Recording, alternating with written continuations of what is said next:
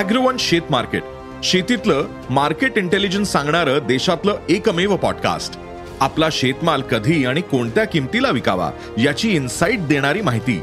स्थानिक आणि आंतरराष्ट्रीय घडामोडींचा बाजारावर होणारा परिणाम शेतमालाच्या दरातील चढ उतार मार्केट ट्रेंड यांचा उलगडा. मार्केटबद्दल अपडेटेड राहायचे असेल तर हा पॉडकास्ट चुकवू नका.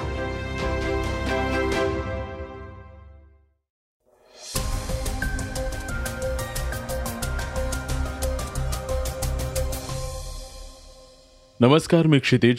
आता आपण ऐकणार आहोत सकाळचं पॉडकास्ट देशाचे मुख्य निवडणूक आयुक्तांची नियुक्ती आता सरकारद्वारे नव्हे तर स्वतंत्र पॅनलद्वारे होणार आहे का? असा प्रश्न आता उपस्थित होतोय. यावर सर्वोच्च न्यायालयाने काही निरीक्षण नोंदवलंय. त्याविषयी आपण आजच्या पॉडकास्टमधून जाणून घेणार आहोत. एअर इंडियाची कमान टाटांच्या हाती आल्यापासून त्यात अनेक बदल करण्यात आले आहेत. ते काय आहेत हेही ऐकणार आहोत. आज चर्चेतील बातमीमध्ये राष्ट्रवादीचे अध्यक्ष शरद पवार यांनी राज्यपाल कोश्यारींवर टीका केली आहे. त्यांची प्रतिक्रिया ही ऐकणार आहोत. चला तर मग सुरुवात करूया आजच्या पॉडकास्टला चीनमधील कोरोनाच्या बातमीनं. चीनमध्ये कोरोना व्हायरसचा पुन्हा प्रादुर्भाव होताना दिसून येतोय. या ठिकाणी अचानक कोरोना बाधितांची संख्या वाढू लागली आहे एवढंच नाही तर बाधितांची संख्येतही लक्षणीय वाढ झाली आहे या पार्श्वभूमीवर चीन सरकारने अनेक शहरांमध्ये लॉकडाऊन केलंय. चीनमध्ये पुन्हा एकदा कोरोनाच्या रुग्णांमध्ये मोठी वाढ झाली आहे. कोविड केसेस एकतीस हजार चारशे चौपन्नच्या विक्रमी उंचीवर पोचली आहेत. महामारीच्या सुरुवातीपासूनची ही सर्वोच्च पातळी आहे. दरम्यान ॲपल प्लांटमध्ये कामगार आणि सुरक्षा कर्मचाऱ्यात झालेल्या संघर्षानंतर झेंगजाऊमध्ये लॉकडाऊन लागू करण्यात आला आहे चीनच्या नॅशनल हेल्थ ब्युरोच्या आकडेवारीने हा धक्का दिलाय. एकच दिवसात अनेक प्रकरणं समोर आल्याने लॉकडाऊन प्रवासी निर्बंध लादण्याबरोबरच चीन सरकार कोरोनाचा आणखी प्रसार रोखण्यासाठी चाचणी आणि लसीकरण देखील सक्तीनं केलं जात आहे राजधानी बीजिंगमध्ये कोरोना लॉकडाऊन अंतर्गत कडक निर्बंध लागू करण्यात आले आहेत. उद्यानं कार्यालयीन इमारती आणि शॉपिंग मॉल्स बंद करण्यात आली आहेत. बीजिंगमधील सर्वाधिक लोकसंख्या असलेलं चाओयांग जिल्हा जवळपास पूर्ण लॉकडाऊन करण्यात आलाय. बीजिंगमधील सर्वात जास्त प्रभावित क्षेत्र बनलेल्या चाओयांग जिल्ह्यातील सुमारे पस्तीस लाख रहिवाशांना आरोग्य अधिकाऱ्यांनी विषाणूपासून दूर राहण्याचं आवाहन केलंय. सुप्रीम कोर्टाच्या बाबत एक महत्वाची बातमी ऐकणार आहोत. देशाचे मुख्य निवडणूक आयुक्तांची नियुक्ती आता सरकारद्वारे नव्हे तर स्वतंत्र पॅनलद्वारे होणार का? याबाबत लवकरच सुप्रीम कोर्ट निर्णय देणार आहे. याबाबत देखील याचिकांवर सुनावणीनंतर कोर्टाने आपले निर्णय राखून ठेवलाय. निवडणूक आयुक्तांच्या नियुक्ती प्रक्रियेसंदर्भात सुप्रीम कोर्टात पुन्हा सुनावणी पार पडली आहे यावेळी केंद्राने नियुक्तीच्या प्रक्रियेशी संबंधित फाईल कोर्टाला सोपवली आहे हे पाहिल्यानंतर खंडपीठाने अनेक सवाल उपस्थित केले. अरुण गोयल यांचं नाव एकाच दिवसात प्रकाश वेगानं कसं फायनल झालं? असंही कोर्टाने विचारलंय. सुप्रीम कोर्टाच्या संविधान पीठानं प्रश्न केला की निवडणूक आयुक्तांच्या नियुक्तीसाठी कायदा मंत्र्यांकडून पंतप्रधानांच्या मंजुरीसाठी पाठवण्यात आलेल्या चार नावांना शॉर्टलिस्ट करण्यामागे काय निकष होते? सध्या सुप्रीम कोर्टात निवडणूक आयुक्तांच्या नियुक्तीसाठी स्वतंत्र व्यवस्थेची मागणी करणाऱ्या याचिकेवर सुनावणी सुरू आहे. याचिकाकर्त्यांचे वकील प्रशांत भूषण यांनी कोर्टाला सुचवलं की गोयल यांची नियुक्ती आधीच निश्चित झाली होती कारण दोन दिवस आधीच त्यांनी सरकारच्या सेवेतून स्वेच्छानिवृत्ती घेतली होती. आर्टनी जर्नल आणि कोर्टात या संदर्भातील फाईल्स समोर ठेवल्यानंतर कोर्टाने अनेक प्रश्न उपस्थित केले. कोर्टाने म्हटलं की एका दिवसातच गोयल यांची नियुक्ती का केली गेली? एका व्यक्तीचा सहा वर्षांचा कार्यकाळही पूर्ण होणार नसेल तर त्यांची नियुक्ती का केली गेली? न्यायाधीश रस्तोगी म्हणाले पंधरा नोव्हेंबरला पदरिक्त झालं. त्यानंतर त्याच दिवशी या संबंधीची फाईल क्लिअर करण्यात आली आहे. त्याच दिवशी नोटिफिकेशन निघालं आणि त्याच दिवशी नियुक्तीला मंजुरीही देण्यात आली. ही फाईल चोवीस तासही फिरली नाही. हे तर प्रकाश वेगानं काम झालंय. याकडे लक्ष वेधण्यात आले आहे. एअर इंडियाची कमान टाटांच्या हाती आल्यापासून त्यात अनेक बदल करण्यात आलेत. त्यातील एका महत्त्वाच्या नव्या नियमावलीविषयी पुढील बातमीतून माहिती घेणार आहोत. टाटा समूह एअर इंडियाला पुन्हा जगातील सर्वोत्तम विमान कंपनी बनवण्यासाठी प्रयत्नशील आहे. एअर इंडियाची कमांड टाटांच्या हाती आल्यापासून त्यात अनेक बदल करण्यात आले. आता क्रू मेंबर्सच्या ग्रूमिंगसाठी देखील नव्या गाईडलाईन जारी करण्यात आल्या आहेत. त्यानुसार आता महिला आणि पुरुष क्रू मेंबर्सना या मार्गदर्शक तत्वानुसार स्वतःला तयार करावे लागणार आहे. नव्या गाईडलाईननुसार महिला क्रू मेंबर्ससाठी टिकलीचा आकार बागण्यांची संख्या आणि लिपस्टिक आणि नेलपेंटचा रंग निश्चित करण्यात आला आहे. एअर इंडियाच्या नवीन गाईडलाईनमध्ये कर्मचाऱ्यांना ऑफ ड्युटी कंपनीचा गणवेश आणि ॲक्सेसरीज न घालण्याचा सल्ला देण्यात आला आहे याशिवाय क्रू मेंबर्सला केसांना जेल लावणे अनिवार्य करण्यात आले आहे.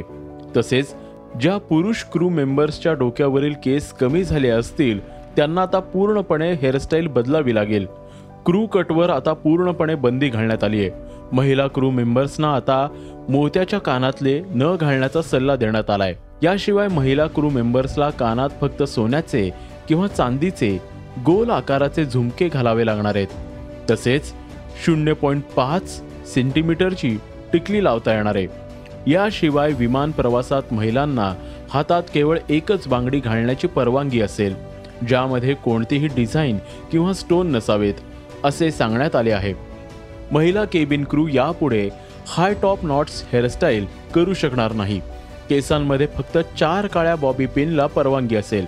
याशिवाय आय शॅडो लिपस्टिक नेलपेंट आणि केसांचा रंगही ठरवून देण्यात आलाय.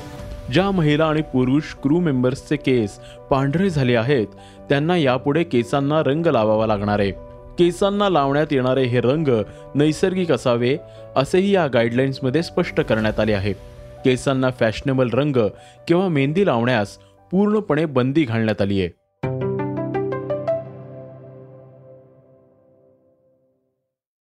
आता आपण जाणून घेणार आहोत आजच्या वेगवान घडामोडी. टाइम्स नाव समिट दोन हजार बावीसमध्ये बोलताना अमित शहांनी सर्व राज्यांनी समान नागरी कायदा लागू करावा. दोन हजार चोवीसपर्यंत राज्यांनी याबाबत कारवाई केली नाही तर आम्हीच कायदा करू असंही शहांनी म्हटलंय. समान नागरी कायदा हे भाजपचं वचन आहे. जेव्हा योग्य वेळ असेल तेव्हा हा कायदा लागू करण्यात यावा असं संविधान सभेतून सुद्धा म्हटलंय. संविधान सभेने राज्य विधिमंडळाला आणि संसदेला तशा सूचना केल्या आहेत. पाकिस्तानचे पंतप्रधान शहाबाज शरीफ यांनी नव्या लष्कर प्रमुखांच्या नावाची घोषणा केली आहे. जनरल असीम मुनीर हे पाकिस्तानचे नवे लष्कर प्रमुख म्हणून पदभार स्वीकारणार आहेत. ते जनरल बाजवा यांची जागा घेणार आहेत.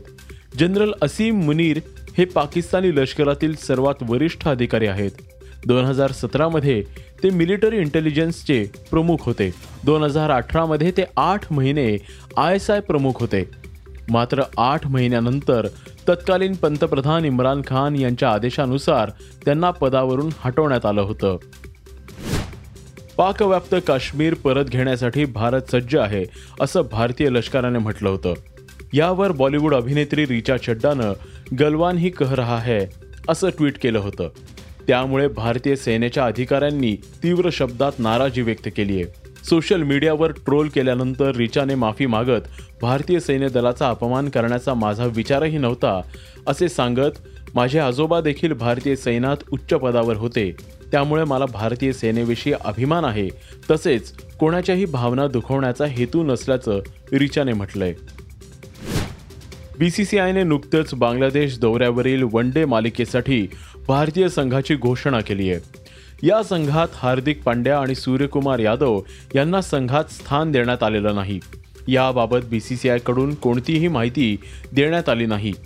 सूर्यकुमार यादव सध्या न्यूझीलंडमध्ये असून तो या दौऱ्यावरील वन डे मालिकेत खेळणाऱ्या भारतीय संघाचा भाग आहे.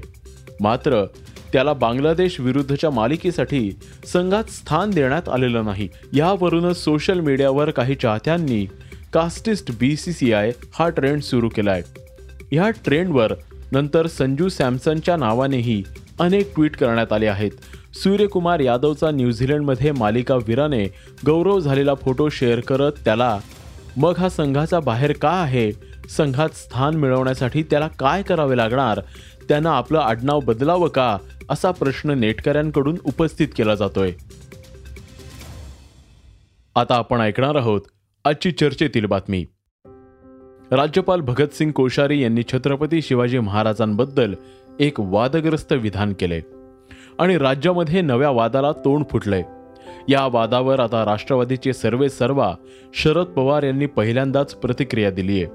पवार म्हणाले पण बोललं नाही त्यांचा उल्लेख हा पाहिल्याच्या नंतर आता त्यांनी सगळ्या मर्यादा सोडलेल्या आहेत. काल त्यांचं स्टेटमेंट आलं शिवाजी महाराजांच्या बद्दलचं कौतुक करणार.